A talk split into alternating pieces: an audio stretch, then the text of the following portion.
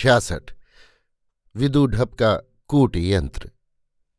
महाराज प्रसेनजित अशांत मुद्रा में बैठे बंधुल मल्ल से कोई गुप्त परामर्श कर रहे थे। विदुध्दभ ने वहां प्रवेश किया। महाराज ने कहा, बैठो राजपुत्र, तुम श्रावस्ती अकस्मात ही चले गए, मुझे सूचना भी नहीं दी। जाना पड़ा महाराज।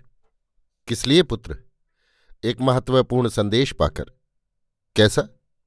क्या निवेदन करूं? कहो पुत्र। मुझे सूचना मिली थी। कैसी? अप्रिय। कहाँ से? सीमांत से। कह पुत्र, क्या सूचना थी? कौशाम्बी पति ठीक यज्ञ के समय कोसल पर आक्रमण करेगा। कहाँ? कारायण ने तो नहीं लिखा? ये उसका पत्र है, वो लिखता है, चिंता का कोई कारण नहीं है। मेरे पास भी एक पत्र है महाराज। किसका पत्र? सेनापति कारायण का। किसके नाम? किसी गुप्त मित्र के नाम। विदुध्दभ ने एक पत्र वस्त्र से निकालकर महाराज के हाथ में दे दिया। महाराज ने मल्ल बंधुल को देकर कहा, पढ़ो बंधुल। बंधुल ने पढ़ा। उनका मुंह सूख गया। वो उलट पुलट कर पत्र को देखने लगा। महाराज ने कहा, पत्र में क्या लिखा है? लिखा है, ठीक दिन कौशाम्बी पति श्रावस्ती पर आक्रमण करेंगे। मैं प्रकट में विरोध करूंगा, परंतु भीतर से अनुकूल हूं। तुम नगर रक्षक सैन्य को ठीक रखना, तुम्हारा प्राप्तव्य जा रहा है। पत्र पर क्या कारायण के हस्ताक्षर हैं? हाँ महाराज। बंधुल ने क्रुद्ध स्वर में कहा। पत्र किसे लिखा गया है? कोटपाल को। तुम पर यह अभिसंधि कैसे प्रकट हुई पुत्र? मेरे चर द्वारा। श्रावस्ती क्यों गए? नगर का प्रबंध देखने तथा पत्रवाहक मिल जाए तो विशेष समाचार जानने। तो पुत्र अब करना क्या है? ये सेनापति बंधुल कहेंगे, वे महाराज के विश्वास पात्र और वीर हैं। तुम भी कहो पुत्र। महाराज जानते हैं कि मेरा मत महाराज से नहीं मिलता, किंतु ये कौशल की प्रतिष्ठा का प्रश्न है पुत्र। इसी से मैं श्रावस्ती गया था महाराज। तो बंधुल, तुम सीमांत को अभी प्रयाण करो और कारायण को बंदी करके यहां भेज दो। मैं विरोध करता हूं महाराज। क्यों पुत्र? सेनापति की यहां अधिक आवश्यकता है, परंतु सीमांत पर और भी अधिक। वहां सेनापति के बारह पुत्र परिजन जा सकते हैं। वो सब वीर और योद्धा हैं और विश्वस्त भी हैं, आगा पीछा सोचने योग्य भी हैं, पर वे सब राजकाज में नियुक्त हैं पुत्र। राजधानी का कार्यभार मैं ग्रहण करता हूं महाराज। तो बंधुल, ये ठीक है, वे सीमांत को तुरंत बीस सहस्त्र नई सेना लेकर जाएं। नहीं महाराज, मेरी ये योजना है। विदुध्दभ ने कहा। वो क्या? यदि सब एकत्र सैन लेकर जाएंगे तो शत्रु सावधान हो जाएगा, उसे भय उपस्थित हो सकता है। तुम्हारी योजना क्या है?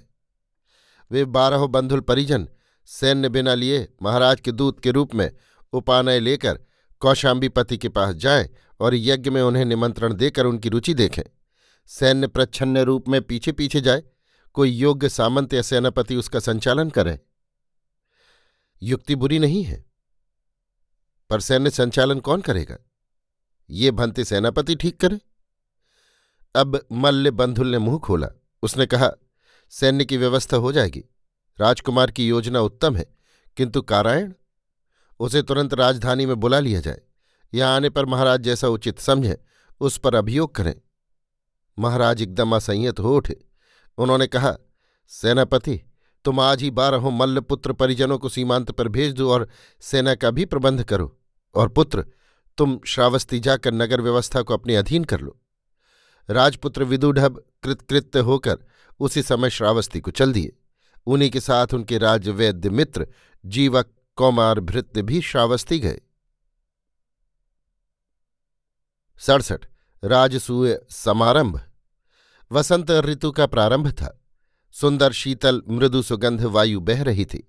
लता गुल्म पल्लवित और ध्रुमदल कुसुमित हो रहे थे। श्रावस्ती के राजसूय की बड़ी भारी तैयारियां हो रही थीं। महाराज प्रसेनजित की साकेत से अवाई हो रही थी। सब मार्ग वीर थी। पताकाओं, स्वस्तिकों, ध्वजाओं से सजाए गए थे। सब सड़कें छिड़काव से ठंडी की हुई थीं। स्थान स्थान पर कुसुम गुच्छों के द्वार, मंडप और तोरण बनाए गए थे।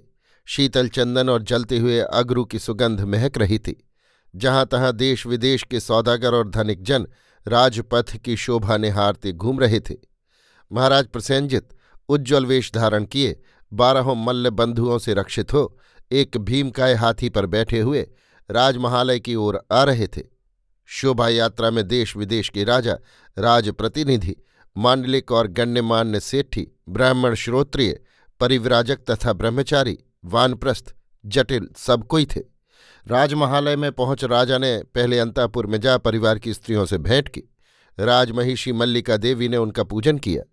फिर उन्होंने खुली राजसभा में देश विदेश से आए राजवर्गियों का स्वागत सत्कार किया। उनके द्वारा लाई उपानय सामग्री को साभार स्वीकार किया। काम्बोज के संघपति ने उत्तरापथ की अलभ्य वस्तुएं उपानय में भेजी थीं, जिनमें नंदीनगर के बने हुए भेड़, बिल्ली और मूषक के रोम से बने सुवर्ण चित्रित मूल्यवान वस्त्र, अजानीय अश्व, अश्वतरी और ऊँट थे। कुरु पांचाल संघ राज्य के शासक धनंजय और श्रुत सोम तथा गणपति राजा दुर्मुख बहुत से वायुतुल्य वेग से चलने वाले अच्छी जाति के अश्व और बहुत से रत्न भेंट में लेकर स्वयं आए थे।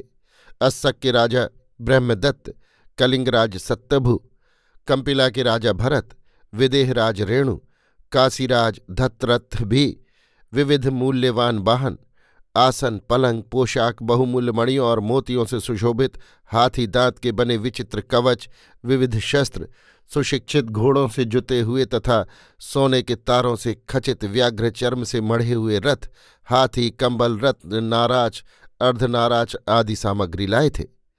रोरुक सोवीर साकल के राजा बहुत सा सुवर्ण तथा कारपासिक देश की षोडशी कुंतला अलंकृता सैकड़ों दासियों को भेंट में लाए थे। मद्र देश के राजा स्वर्ण घटों में मलयगिरी के सुवासित चंदन का अर्क और दरदुरगिरी का अघ्रू, चमचमाते मणिमाणिक तथा सोने के तारों से बने हुए महीन वस्त्र लाए थे। दक्षिण से भोज राज्य, विदर्भ राज्य, अस्सक और दंडक राज्यों के प्रतिनिधि बहुत से तेजस्वी रत्न, चांदी, अलंकार, शस्त्र और वस्त्र लेकर आए थे। विदिशा के नागराज शेष के पुत्र पुरंगजय भोगी ने अलभ्य विषहर मणि तथा दो सौ सुंदरी नाग कन्याएं भेजी थीं। हजारों गौसेवक, ब्राह्मण, श्रोत्रिय, शूद्र, संकर और व्रात्य महाराज प्रसेनजित को प्रसन्न करने के लिए विविध उपहार लेकर आए थे। जंगली जाति के सरदार रत्न, मूंगा, स्वर्ण, भेड़, बकरी, ऊँट, गाय आदि पशु, फल, फूल, फूलों का मधु आदि सामग्री भेंट में लाए थे। ये सब राजा, महाराजा और सरदार जमींदारी भीड़ के मारे भीतर घुसने का स्थान न पाकर बाहर द्वार पर ही खड़े थे। सैकड़ों ग्रामवासी प्रधान घी से भरे सोने चांदी के घड़े हाथों में लिए राह न मिलने के कारण बाहर ही खड़े रह गए थे। कुरु के जनों और पहाड़ी राजाओं ने ब्राह्मणों और श्रोत्रियों के काम की बड़ी बड़ी सुंदर मृगशालाएं तथा मजबूत पहाड़ी टट्टू भेजे थे। कलिंगराज सत्यभू दरवाजे पर भीड़ देखकर मूल्यवान रत्न जटित गहने और हाथी दांत की मूठों वाले खड्ग तथा काली गर्दन वाले और सौ कोस तक दौड़ने वाले हजार खच्चर भीतर भेजने की व्यवस्था कर अपने देश को लौट गए।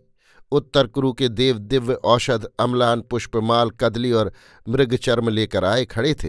क्रूर कर्मा, असभ्य किरात, खस और दुर्दुर विविध पशु पक्षियों का शिकार लेकर तथा पाँच सौ युवती दासियां लेकर आए थे। अनेक राजा लोगों ने द्वार पर जाकर देखा कि दंडधर दौवारिक लोगों की राह रोककर विनयपूर्वक कह रहे हैं, भंते तनिक ठहरिए, यथा समय क्रमशः आप भीतर जा सकेंगे, महाराज आपके उपानय भी ग्रहण करेंगे। मगध के सम्राट श्रेणिक बिंबसार ने लंबे दांतों तथा सुनहरी झूलों वाले सौ मस्त हाथी और इतने ही वायुवेगी अश्व जो सुनहरी साज से सजे थे भेंट भेजे थे। इसी प्रकार अनेक राजा, महाराजा, गणपति सेठी, नगर सेठी और पौर जानपद प्रमुखों ने विविध उपानय वस्तुएं महाराज प्रसेनजित को प्रसन्न करने के लिए भेजी थीं। पश्चिम गांधार के अधिपति कलिंगसेन ने आम के पत्ते के समान रंग वाले अपूर्व सोलह अश्व और दो सौ नवनीत कोमलांगी गान वाद्य यूत निपुणा कुमारियां भेजी थीं। आगत जनों के लिए कौशलपति ने स्वागत सत्कार की समुचित व्यवस्था की थी। शास्त्रों सेवक दास कम कर लोगों को खिलाने पिलाने, ठहराने तथा उनके वाहनों की व्यवस्था में लगे हुए थे। सैकड़ों करणिक लेखा जोखा लिख लिख कर उपानय सामग्री कोठार में पहुंचाते तथा रसद तोल रहे थे। कहीं कच्ची रसद तोल तोल कर बांटी जा रही थी, कहीं अन्न पकाया जा रहा था। साधु, श्रमण, निगंठ, श्रोत्रिय लोग भक्ष, भोज, चूष, लेह, चव आदि विविध पदार्थों का आस्वाद ले रहे थे। चारों ओर ऐसा कोलाहल हो रहा था कि कान नहीं दिया जाता था। जगह जगह पुण्याह पाठ हो रहा था। अभ्यागतों को भोजन, वस्त्र, स्वर्ण, गौ, रत्न दान दिया जा रहा था।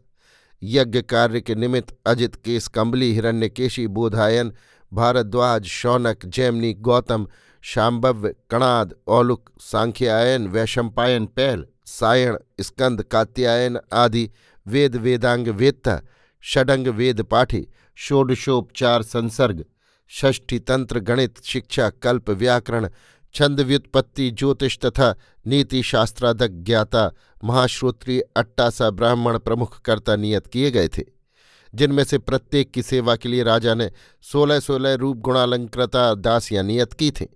सहस्त्र ऊर्ध्वर्ता ब्रह्मचारी नित्य स्वर्ण थाल में हविष्य भोजन करते और अखंड साम गान करते थे।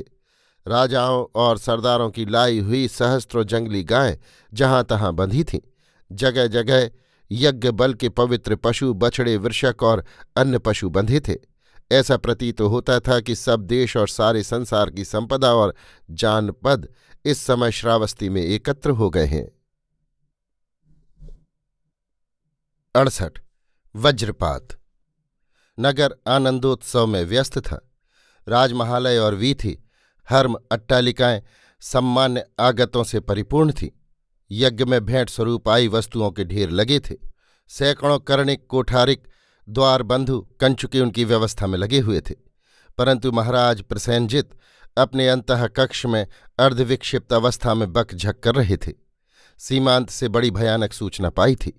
बारहों मल्लपुत्र परिजनों को राह में दस्युओं ने मारकर सब उपानय सामग्री लूट ली थी। बंधुल मल्ल काष्ठ के कुंदे की भांति शोक संतप्त भूमि पर पड़े थे।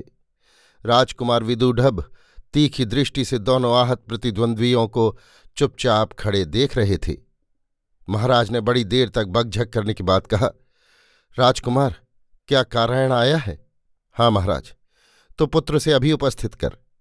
महाराज, ये अनुपयुक्त होगा। इस समय ये गृह विवाद प्रकट नहीं होना चाहिए। कारायण कोई उपद्रव खड़ा कर सकता है। तो क्या उसे दंड नहीं दिया जाए? क्यों नहीं महाराज, अभी उसे बंदी गृह में रखा जाए। पीछे यज्ञ समारोह की समाप्ति पर न्याय विचार से जैसा उसका अपराध हो उसे दंड दिया जाएगा, जिससे महाराज का न्याय दूषित न हो। तो पुत्र, तुम जैसी ठीक समझो व्यवस्था करो। नहीं महाराज, वो साधारण जन नहीं, सेनापति है। उसकी कारा व्यवस्था भंते सेनापति कर सकते हैं। तो बंधुल, ऐसा ही हो।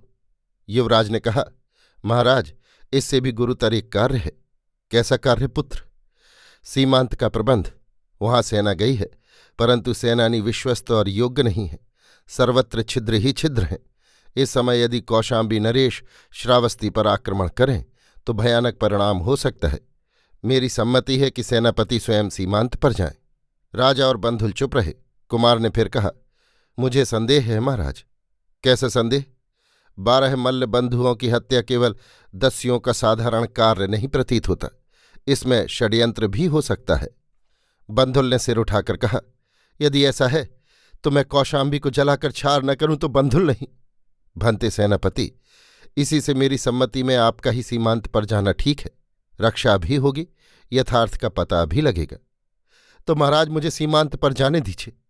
जा मित्र, परंतु यहां तेरे बिना मैं अकेला हूं। महाराज इस समय यज्ञ अनुष्ठान में व्यस्त हैं, पूर्व पौर्जन तथा राजपुरुषों से परिवृत हैं। चिंता की बात नहीं, मैं सीमांत जाता हूं। बंधुल ने उसी समय सीमांत पर प्रयाणा किया। तब तक कारायण को बंदी गृह में भेज दिया गया। उनहत्तर क्रीता दासी।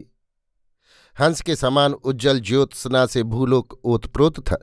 डेढ़ पहर रात्रि जा चुकी थी। आज चंद्रमा कुछ देर से निकला था, परंतु अभी तक उसमें उदयकाल की ललाई झलक रही थी। सारा आकाश चांदनी से भरा था। तारे टिमटिमा रहे थे और सांध समीर ने प्राणियों पर एक अलस निद्रा का प्रभाव डाल दिया था। कुंडिनी के पीछे उसकी सखी के वेश में सोम धीर मंथर गति से राजमहालय की ओर बढ़ा जा रहा था। उसे ऐसा जान पड़ रहा था जैसे प्रकृति में एक अवसाद ओतप्रोत हो रहा है। उसने साहस करके कहा, कुंडिनी, यदि हम सफल न हुए? चुप, मैं ऐसा कभी नहीं सोचती। धीरे धीरे वे महालय के निकट पहुंच गए। वहां अलकापुरी की सुषमा फैल रही थी। राजमहालय के अंतःपुर में बहुत भीड़ थी। दासी, चेटी, नागरिकों, राजवधू, गणिका, भद्रा आदि अनगिनत स्त्रियां वहां भरी हुई थीं। सहस्त्रों सुगंध दीप जल रहे थे और विविध वाद्य बज रहे थे। दास दासी सेवक दंडधर कंचुकी अपने अपने काम से दौड़ धूप कर रहे थे। परिवेण पार कर जब वे निकट पहुंचे तो देखा अलिंद में बहुत से सशस्त्र प्रहरी ड्योढ़ी की रखवाली कर रहे हैं। कुंडिनी ने वहां निशंक जाकर एक प्रहरी की ओर उंगली उठाई और सोम की ओर देखकर कहा, हंदजे यही है, इसी चोर ने दासी को उड़ाया है। प्रहरी कुंडिनी की रूप ज्वाला और ठाठ से चमत्कृत हो गया। उसने घबरा कर कहा, कैसी दासी हला? इस पर सोम ने यथासाध्य कोमल कंठ करके कहा, चुप, इसका विचार महिषी मल्लिका करेंगी, तू उनकी सेवा में चल। प्रहरी सोम का मुँह ताकने लगा। सोम प्रकाश की आड़ देखकर खड़ा हो गया था। कुंडिनी ने फिर डपट कर कहा, चल चल महिषी की सेवा में चल। किंतु हंदजे आजी महिषी की आज्ञा है चल। प्रहरी को भी रोष आ गया। उसने रूढ़ स्वर में कहा, मैं चोर नहीं हूं, चलो। वह अंतःपुर की ओर चला। पीछे कुंडिनी और सोम चले। अंतःपुर की पौर पर वे निर्विघ्न पहुंच गए। वहां पौर पर भी प्रहरी थे। कुंडिनी ने उन्हें सुनाकर सोम से कहा, हला तू जाकर देवी को सूचना दिया, मैं तब तक इस चोर पर पहरा दूंगी। सोम स्थिर गति से अंतःपुर में घुस गया। प्रहरियों ने उसे नहीं रोका। वे कुंडिनी को घेर कर खड़े हो गए। कोई उसके कान में लटकते बहुमूल्य हीरा कुंडलों को, कोई उन्नत रोजों पर कसी स्वर्ण कंचकी को, कोई उसके नवविकसित यौवन को प्यासी चितवनों से देखने लगा। उनके जेठ ने कुंडिनी को प्रसन्न करने के लिए कहा, आर्रे क्या हुआ? कुंडिनी ने उसकी ओर एक कटाक्षपात करके कहा, पाजी ने महिषी की अंतर्वासिनी दासी को उड़ाया है, इसे आज सूली चढ़वाऊंगी। किंतु ये असत्य है, असत्य। एक प्रहरी ने कहा, इसका प्रमाण क्या है? कुंडिनी ने क्रुद्ध होकर कहा, अरे मोघ पुरुष, प्रमाण क्या तुझे ही बताना पड़ेगा? तू भी इसका साथी है, देवी से निवेदन करना होगा। नहीं नहीं अज्जे, मुझसे इसका कोई संबंध नहीं है। सब प्रहरी हंसने लगे। एक ने कुंडिनी की कृपा दृष्टि प्राप्त करने की इच्छा से कहा, अज्जे इसे पकड़ा कहाँ? कुंडिनी ने उस पर एक कटाक्ष फेंका और मुस्कुराकर कहा, पकड़ा क्या यों ही, तीन पहर से घूम रही हूं, देवी की आज्ञा है, जहां मिले उपस्थित कर। इसी समय सोम ने आकर कहा, चलो। प्रहरियों ने बाधा नहीं दी। कुंडिनी प्रहरी सहित अंतःपुर की पौर में घुस गई। सोम ने कुंडिनी के कान में कहा, अब अब इसे यहां से भगाना होगा, नहीं तो ये थोड़ी ही देर में भीड़ इकट्ठी कर लेगा। तुम उसे जाकर युक्ति से भगाओ, मैं तब तक उस लता मंडप में हूं। कुंडिनी आगे बढ़ गई। सोम ने सिपाही के पास आकर कहा, प्राण बचाना चाहता है? हला मैं चोर नहीं हूं, तुला कुछ मुझे दे, तुझे छोड़ती हूं। मेरे पास केवल चार कारशार्पण हैं, वही दे मोघ पुरुष और भाग। तब तक मैं दूसरी ओर देख रही हूं, परंतु याद रख, मेरी संगिनी की दृष्टि में पड़ा और मरा। वो तुझ पर क्रुद्ध है, दो चार दिन अंतर्धान रहे। ऐसा ही सही हला, तुम्हारा कल्याण हो। वो कारशार्पण देख बाहर को भागा। सोम ने लंबे लंबे डग भरते हुए लता मंडप के निकट पहुंचकर कुंडिनी से कहा, पाप कट गया, चार कारशार्पण उत्कोच में मिले। परंतु सोम, तुम्हारी चाल दूषित है, स्त्रियां इस भांति नहीं चलती। सोम ने हंसकर कहा, अब मैं एक दिन में संपूर्ण स्त्री नहीं बन सकता हूं, परंतु राजकुमारी कहाँ है? मैं जानती हूं, वहां पहुंचने के लिए पूरा जनकोलाहल पार करना होगा, उधर नए हर्म में जाना होगा। परंतु तुम बहुत लंबे हो और तुम्हारे भीतर झिझक दिख रही है, ये ठीक नहीं है हला। परंतु ये झिझक नहीं है, ब्रीड़ा है सखी। जो हो, पर अस्वाभाविक कुछ न हो। सावधान, कड़ी परीक्षा का समय है। आओ अब। आगे आगे कुंडिनी और पीछे पीछे सोम अंतःपुर में प्रविष्ट हुए। पद पद पर दीपालोक बढ़ रहा था। तरुणियाँ उन्मत्त विलास में मग्न थीं। अंतःपुर के मृदंग और मदिरा से उन्मत्त कोकिल कंठ स्वर सुनाई दे रहे थे। दूर तक विस्तीर्ण वाटिका में नाग, पुन्नाग, अशोक, अरिष्ट और शिरीष के सघन वृक्ष लगे थे। माला वृक्षावलियाँ दूर तक फैल रही थीं। उन नील सघन गुल्मों के पत्तों पर उज्ज्वल ज्योत्सना की अनोखी छटा दिख रही थी। दोनों व्यक्ति वृक्षों की छाया में अपने को छिपाते बंग के मार्ग से चले जा रहे थे। अंतःकोष्ठ के लोहारगल युक्त कपाट के उस ओर द्वारपाल को देखकर कुंडिनी ने हंसते हुए स्वर्णमंडित तांबूल की दो वीटिकां उसके मुंह में ठूंस दी। द्वारपाल प्रसन्न हो गया। कुंडिनी ने कहा, आज तो हुड़दंग का दिन है भड़े। हंदजे आनंद है, आनंद है। दोनों आगे बढ़ गए। द्वारपाल ने बाधा नहीं दी। दोनों विस्तृत वीटिका वीथियों पर चलने लगे। दोनों ओर की सघन वृक्षों की पंक्तियों से यहाँ अंधेरा छाया हुआ था।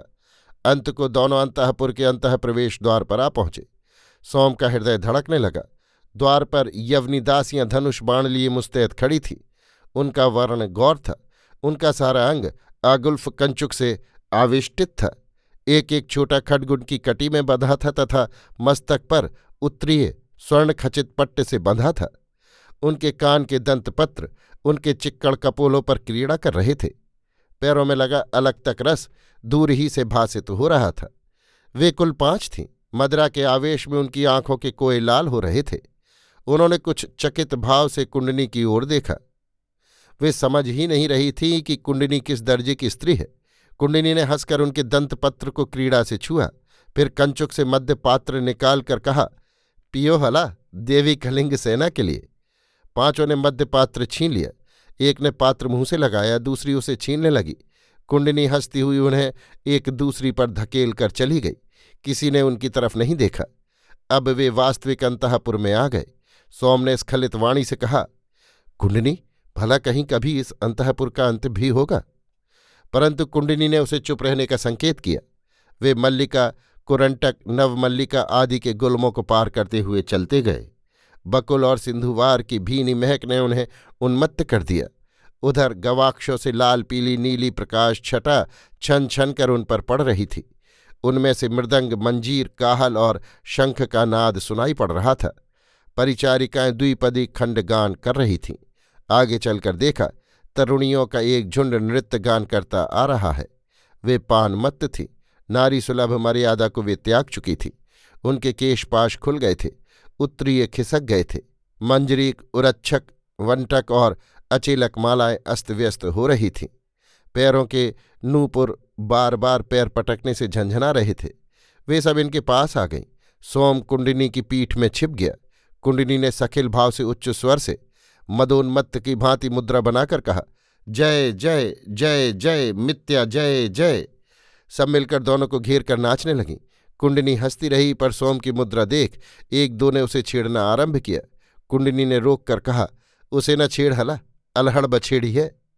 सब रहस्य की हंसी हंस दी और उसी भांति गाती बजाती चल दी। सोम ने अघा कर सांस ली। दोपहर रात जा चुकी थी। दक्षिण समीर मलयानिल को ला रही थी। उससे वाटिका के सब लता गुल्म झूमते हुए ऐसे प्रतीत हो रहे थे मानो इन सब ने भी पी है। कुंडिनी ने अब द्रुत गति से एक हर्म की ओर पग बढ़ाया और उस अट्टालिका में घुस गई। वो अनेक अलिंद, कुट्टिम, वीथियां, कोष्टक, परिवेण, वातायन और मिसिका पार करते हुए उस घर में पहुंचे जहां चक्कलिका के भीतर राजनंदिनी अधोमुखी निश्चल बैठी थीं। कक्ष के भीतर का वातावरण एकदम शांत था। कोलाहल से परिपूर्ण संपूर्ण रंग महल का जैसे यहाँ कुछ प्रभाव ही न था। घर के एक कोने में एक नीति दीर्घ आसंदी पड़ी थी। उस पर दुग्ध फैन के समान प्रच्छद पट ढका था। उसी के निकट एक भद्र पीठ पर एक अष्टपदक बिछा था। उसी पर सद्य स्नाता राजनंदिनी चुपचाप ध्यान मुद्रा में बैठी थी। उनके सामने एक वेदिका पर गंध, माल्य, चंदन और नैवेद्य रखा था। एक छोटे से मणिपीठ पर सुगंधित सिक्त पिटक और सुगंधित पुटिका रखी हुई थी। उससे तनिक हटकर एक हिरण्यस्तवक में मातुलुंग की छाल और पान के अन्यान्य उपकरण रखे थे। आसंदी के पदाधान की ओर रजत पदग्रह रखा हुआ था। एक नागदंत पर कुरंडमाल लटकी हुई थी। सोम इस कमनीय मूर्ति को इस अवस्था में देख भाव मूर्छित हो गया। राजबाला के संपूर्ण शरीर से स्वच्छ कांति प्रस्फुटित हो रही थी। उसका सद्य स्नात हिमधवल प्रभापुंज गात्र शरतकालीन मेघों से आच्छादित चंद्रकला जैसा प्रतीत हो रहा था। वह मूर्तिमती स्वर्ण मंदाकिनी सी शंख से खोदकर बनाई हुई दिव्य प्रतिमा सी प्रतीत हो रही थी, जैसे अभी अभी विधाता ने उसे चंद्र किरणों के कूर्चक से धोकर रजत रस से आप्लावित करके सिंधुवार के पुष्पों की धवल कांति से सजाकर वहां बैठाया हो। उसने पग आहट पाकर उत्पल के समान बड़ी बड़ी आंखें उठाकर देखा और सामने दुख संगनी को देख कुछ कहने को होठ खोले, परंतु शब्द निकलने से प्रथभी कुंडिनी ने होठों पर उंगली रखकर कुमारी को चुप रहने का संकेत किया। कुमारी ने मिसका के खंभे का सहारा लिए ऊँगती हुई दासी को कातर दृष्टि से देखा और आंखें नीची कर ली। उनकी आंखों से झरझर अश्रुधारा बहने लगी। कुंडिनी ने दासी के निकट जा उसे हिलाते हुए डांटकर कहा, भाकुटिका, इसी प्रकार सावधान रहा जाता है। दासी हड़बड़ाकर कुंडिनी का मुंह देखने लगी। उसका मुंह सूख गया। कुंडिनी ने कहा, कब से तू बैठी है, बोल। हंधजी, तीन प्रहर से। सब लोग उधर विवाह के आमोद प्रमोद में लगे हैं। तो जा, तुझे भी छुट्टी देती हूँ, भाग यहाँ, अब मैं हूँ, तू भी समारोह देख। माधवी पी, तुझे क्या पुरस्कार नहीं मिला? नहीं हंदजे। तो जल्दी जा मूर्खे, सभी को रत्न भांड मिल रहे हैं। दासी ने और विवेचना नहीं की, वो तेजी से अंतःपुर की ओर भागी। उधर नर्तकियां चरचरी ताल के साथ नाच गा रही थीं, उनकी सम्मिलित ध्वनि यहाँ भी आ रही थी। कुंडिनी फिर चुपचाप कुमारी के पास जाकर बैठ गई। कुछ देर उनके मुंह से शब्द नहीं निकला, फिर उसने कहा, राजकुमारी यहाँ से भागो। राजकुमारी ने आंसू भरे नेत्रों से कुंडिनी की ओर देखा, कुछ कहना चाहा पर केवल ओठ हिलकर रह गए। हठात उन्होंने भय और आशंका से सोम की ओर देखा। सोम लज्जा और गिलानी से डूबे हुए भीत में चिपक कर चुपचाप खड़े थे। कुंडिनी ने फुसफुसाकर कहा, सोम है सखी। सुनकर राजकुमारी चमत्कृत हुई। उन्होंने बड़ी बड़ी आंखें उठाकर सोम को देखा। सोम के स्त्री वेश को देख इस विपन्न अवस्था में भी उनके ओठों पर क्षणाभर को मुस्कान फैल गई। कुछ देर बाद राजकुमारी ने कहा, अब यहाँ से भागो, क्या ये संभव है? निरापद तो नहीं है। सोम ने आगे बढ़कर कहा, मेरे पास खड्ग है, चिंता नहीं। कुंडिनी ने कहा, फिर साहस करने के अतिरिक्त और उपाय ही क्या है? है सखी। तो कहो कुमारी। भगवान महावीर विश्रावस्थी में है? हाँ हैं, मैं जानता हूँ। उन तक मेरा संदेश ले जाओ, फिर जैसा वे समझें। मैं उनसे क्या कहूँ भद्र? कहना भद्र की चंपा की दग्ध भाग्या कुमारी चंद्रभद्रा बद्धांजलि शरणागत है, प्रसाद हो। किंतु कुमारी इस कार्य में समय लगेगा, तब तक यदि कुछ अनिष्ट हो? नहीं होगा, मैंने तीन दिन व्रत उपवास का समय मांग लिया है, कल संध्या तक मेरे पास कोई नहीं आएगा। तो कुंडिनी यही ठीक है, कुमारी का यहाँ से निकलने की अपेक्षा यहाँ रहना ही ठीक है। परंतु क्या भगवान महावीर सहायता करेंगे? करेंगे भद्र। राजकन्या ने फिर आंसू भरी बड़ी बड़ी आंखों से सोम को देखा। किंतु यदि सफलता नहीं मिली तो भद्र फिर जो उचित हो सो करना। इतना कह वो फपक फपक कर रो पड़ी। कुंडिनी ने कहा, सोम मैं किसी भांति कल तक अंतःपुर में रह जाऊंगी, तुम अभी जाओ और प्रातःकाल ही भगवान से मिलो। किंतु? जाओ सोम, किंतु सिंहद्वार से नहीं, प्रमोद वन के बाहर बाहर वृक्षों की आड़ में वाटिका के मध्य जो वापी है वहां जाओ। वहां स्त्री वेश त्याग, वृक्ष पर चढ़ किसी शाखा के सहारे प्राचीर को लांघ जाना। परंतु यदि तीन दंड दिन चढ़ने तक तुम्हारी उद्योग का कोई प्रभाव न हुआ तो फिर मैं कोई दूसरा कौशल रचूंगी, तब तुम उसी प्राचीर के उस ओर हमारी प्रतीक्षा करना। सोम ने एक बार राजनंदिनी को कातर और म्लान दृष्टि से देखा, फिर तेजी से कक्ष के बाहर हो गए। सत्तर निगंठ दर्शन। उपाश्रय के द्वार पर ही एक सामने हाथ में पोथी लिए कुछ सूत्र रट रहा था। सोम ने सीधे उसी के पास पहुंचकर कहा, भंते सामनेर, मैं श्रमण भगवान महावीर का दर्शन किया चाहता हूं। श्रमण भगवान अवरोध में नहीं रहते भद्र, किंतु मैं उनकी अनुज्ञा ले आता हूं। आप कौन हैं? एक अर्थी हूं और गुरुतर कार्यवश भगवान का दर्शन किया चाहता हूं। तो भद्र तुम क्षण भर ठहरो, मैं अभी आया। सामनेर जाकर शीघ्र ही लौट आया। आकर उसने कहा, भंते भगवान श्रमण ने इसी समय तुम्हें दर्शन देने का प्रसाद किया है, मेरे साथ आओ। आगे आगे सामनेर और पीछे पीछे सोम उपाश्रय के सिंहद्वार को पार कर एक विशाल मैदान में पहुंचे। वहां देखा एक वटवृक्ष की छाया में सर्वजित महावीर जिन सिर नीचा किए ध्यान मुद्रा में बैठे थे। उनके छोटे छोटे श्वेत स्मृशुकेश, मुख और सिर पर विरल दिख रहे थे। अंग में वृद्धावस्था के लक्षण लक्षित थे। उनका गौरवर्ण अंग इस अवस्था में भी तेजपूर्ण था तथा दृष्टि मर्म भेदनी थी। उनमें स्नेह और करुणा का प्रवाह बहता सा प्रतीत हो रहा था। उनकी आकृति तप्त कांचन के समान प्रभावपूर्ण दिख रही थी और स्थिर मुद्रा एक सहज शांत भाव का सृजन कर रही थी। सोम अभिवादन कर एक ओर बैठ गए। श्रमण ने गर्दन को तनिक सोम की ओर घुमाकर कहा, कह वत्स, मैं तेरा क्या प्रिय करूं? भंते मैं गुह निवेदन किया चाहता हूं। तो एक क्षण ठहर भद्र। इतना कहकर श्रमण महावीर ने अपने चारों ओर देखा। उपासक उठ गए। एक शिष्य बैठा था, उससे श्रमण ने कहा, अभी तू जावत्स, फिर आना। और सामनेर की ओर देखकर कहा, तू द्वार पर ठहर, जब तक मैं आयुष्मान से बात करूं इधर कोई ना आए। वे दोनों भी चले गए। तब श्रमण महावीर ने सोम की ओर देखकर कहा, अब कह भद्र। भंते चंपा राजनंदिनी चंद्रभद्रा भगवान की शरण कामना करती है। श्रमण महावीर एक बारगी ही विस्मय और उद्वेग से आंखें फाड़ फाड़ कर सोम की ओर देखने लगे। उन्होंने कहा, तो क्या सुश्रीशील चंदना चंद्रभद्रा अभिजीवित है? वो कहाँ है? शीघ्र कह। श्रावस्ती ही में है भंते। कहाँ भद्र? शीघ्र कह। उस शोभामयी सुकुमारी की शुचि मूर्ति देखने को मैं व्याकुल हूँ। वो कुमारी कहाँ है? मागधों ने उसे जीवित कैसे छोड़ दिया? सोम ने लज्जा से आंखें नीची कर ली और मध्य स्वर से कहा, भंते भगवान, वो चंपा पतन के बाद आपकी शरण में श्रावस्ती आ रही थी। मार्ग में तस्कर दास विक्रेताओं के फंदे में फंस गई। उन्होंने उन्हें यहाँ श्रावस्ती में लाकर दासों के हट्ट में बेच दिया। बेच दिया? क्या कहते हो भद्र? हाँ भगवान, महाराज प्रसेनजित से नवविवाह के उपलक्ष्य में राजमहिषी मल्लिका को नियमानुसार महाराज को भेंट करने के लिए एक दासी की आवश्यकता थी। उसी काम के लिए राजमहालय के कंचुकी ने स्वर्ण भार देकर कुमारी को क्रय कर लिया। शांतम पापम, क्या महिषी मल्लिका ने उसे दासी भाव से महाराज को भेंट करने के लिए क्रय किया है? हाँ भंते। तुम कौन हो भद्र? मैं मागध हूँ। ओह भगवान! महावीर नीच दृष्टि किए कुछ देर सोचते रहे, फिर बोले, तो क्या कुमारी को ये ज्ञात है कि वो कर्म विपाक से शत्रु से उपकृत हुई है? ज्ञात है भंते। तुम्ही ने राजकुमारी की सहायता की है? भंते, कुमारी की एक सखी और है। वो कौन है? मागधी ही। चंपा के पतन के बाद कुमारी की रक्षा और व्यवस्था हम लोगों ने शक्ति भर की है। सोम ने अपने स्त्री वेश में अंतःपुर में प्रवेश का भी वर्णन कर दिया। सब सुनकर श्रीमण महावीर ने कहा, तुम्हारा नाम क्या है भद्र? सोम भंते। अच्छा तो सोम भद्र, तुम मुहूर्त भर वहाँ उपाश्रय में प्रतीक्षा करो, तब मैं तुमसे बात करूँगा और उस पीठिका पर से सामनेर को मेरे पास भेज दो। सोम ने अभिवादन करके स्वीकार किया। वो चले गए। सामनेर ने श्रीमण के सम्मुख आकर वंदना की। श्रीमण ने कहा, भद्र, हम अभी राजकुमार विदुध्दभ को देखना चाहते हैं। भगवान की जैसी आज्ञा। सामनेर चला गया। महावीर स्वामी गहन चिंता में मग्न हो गए।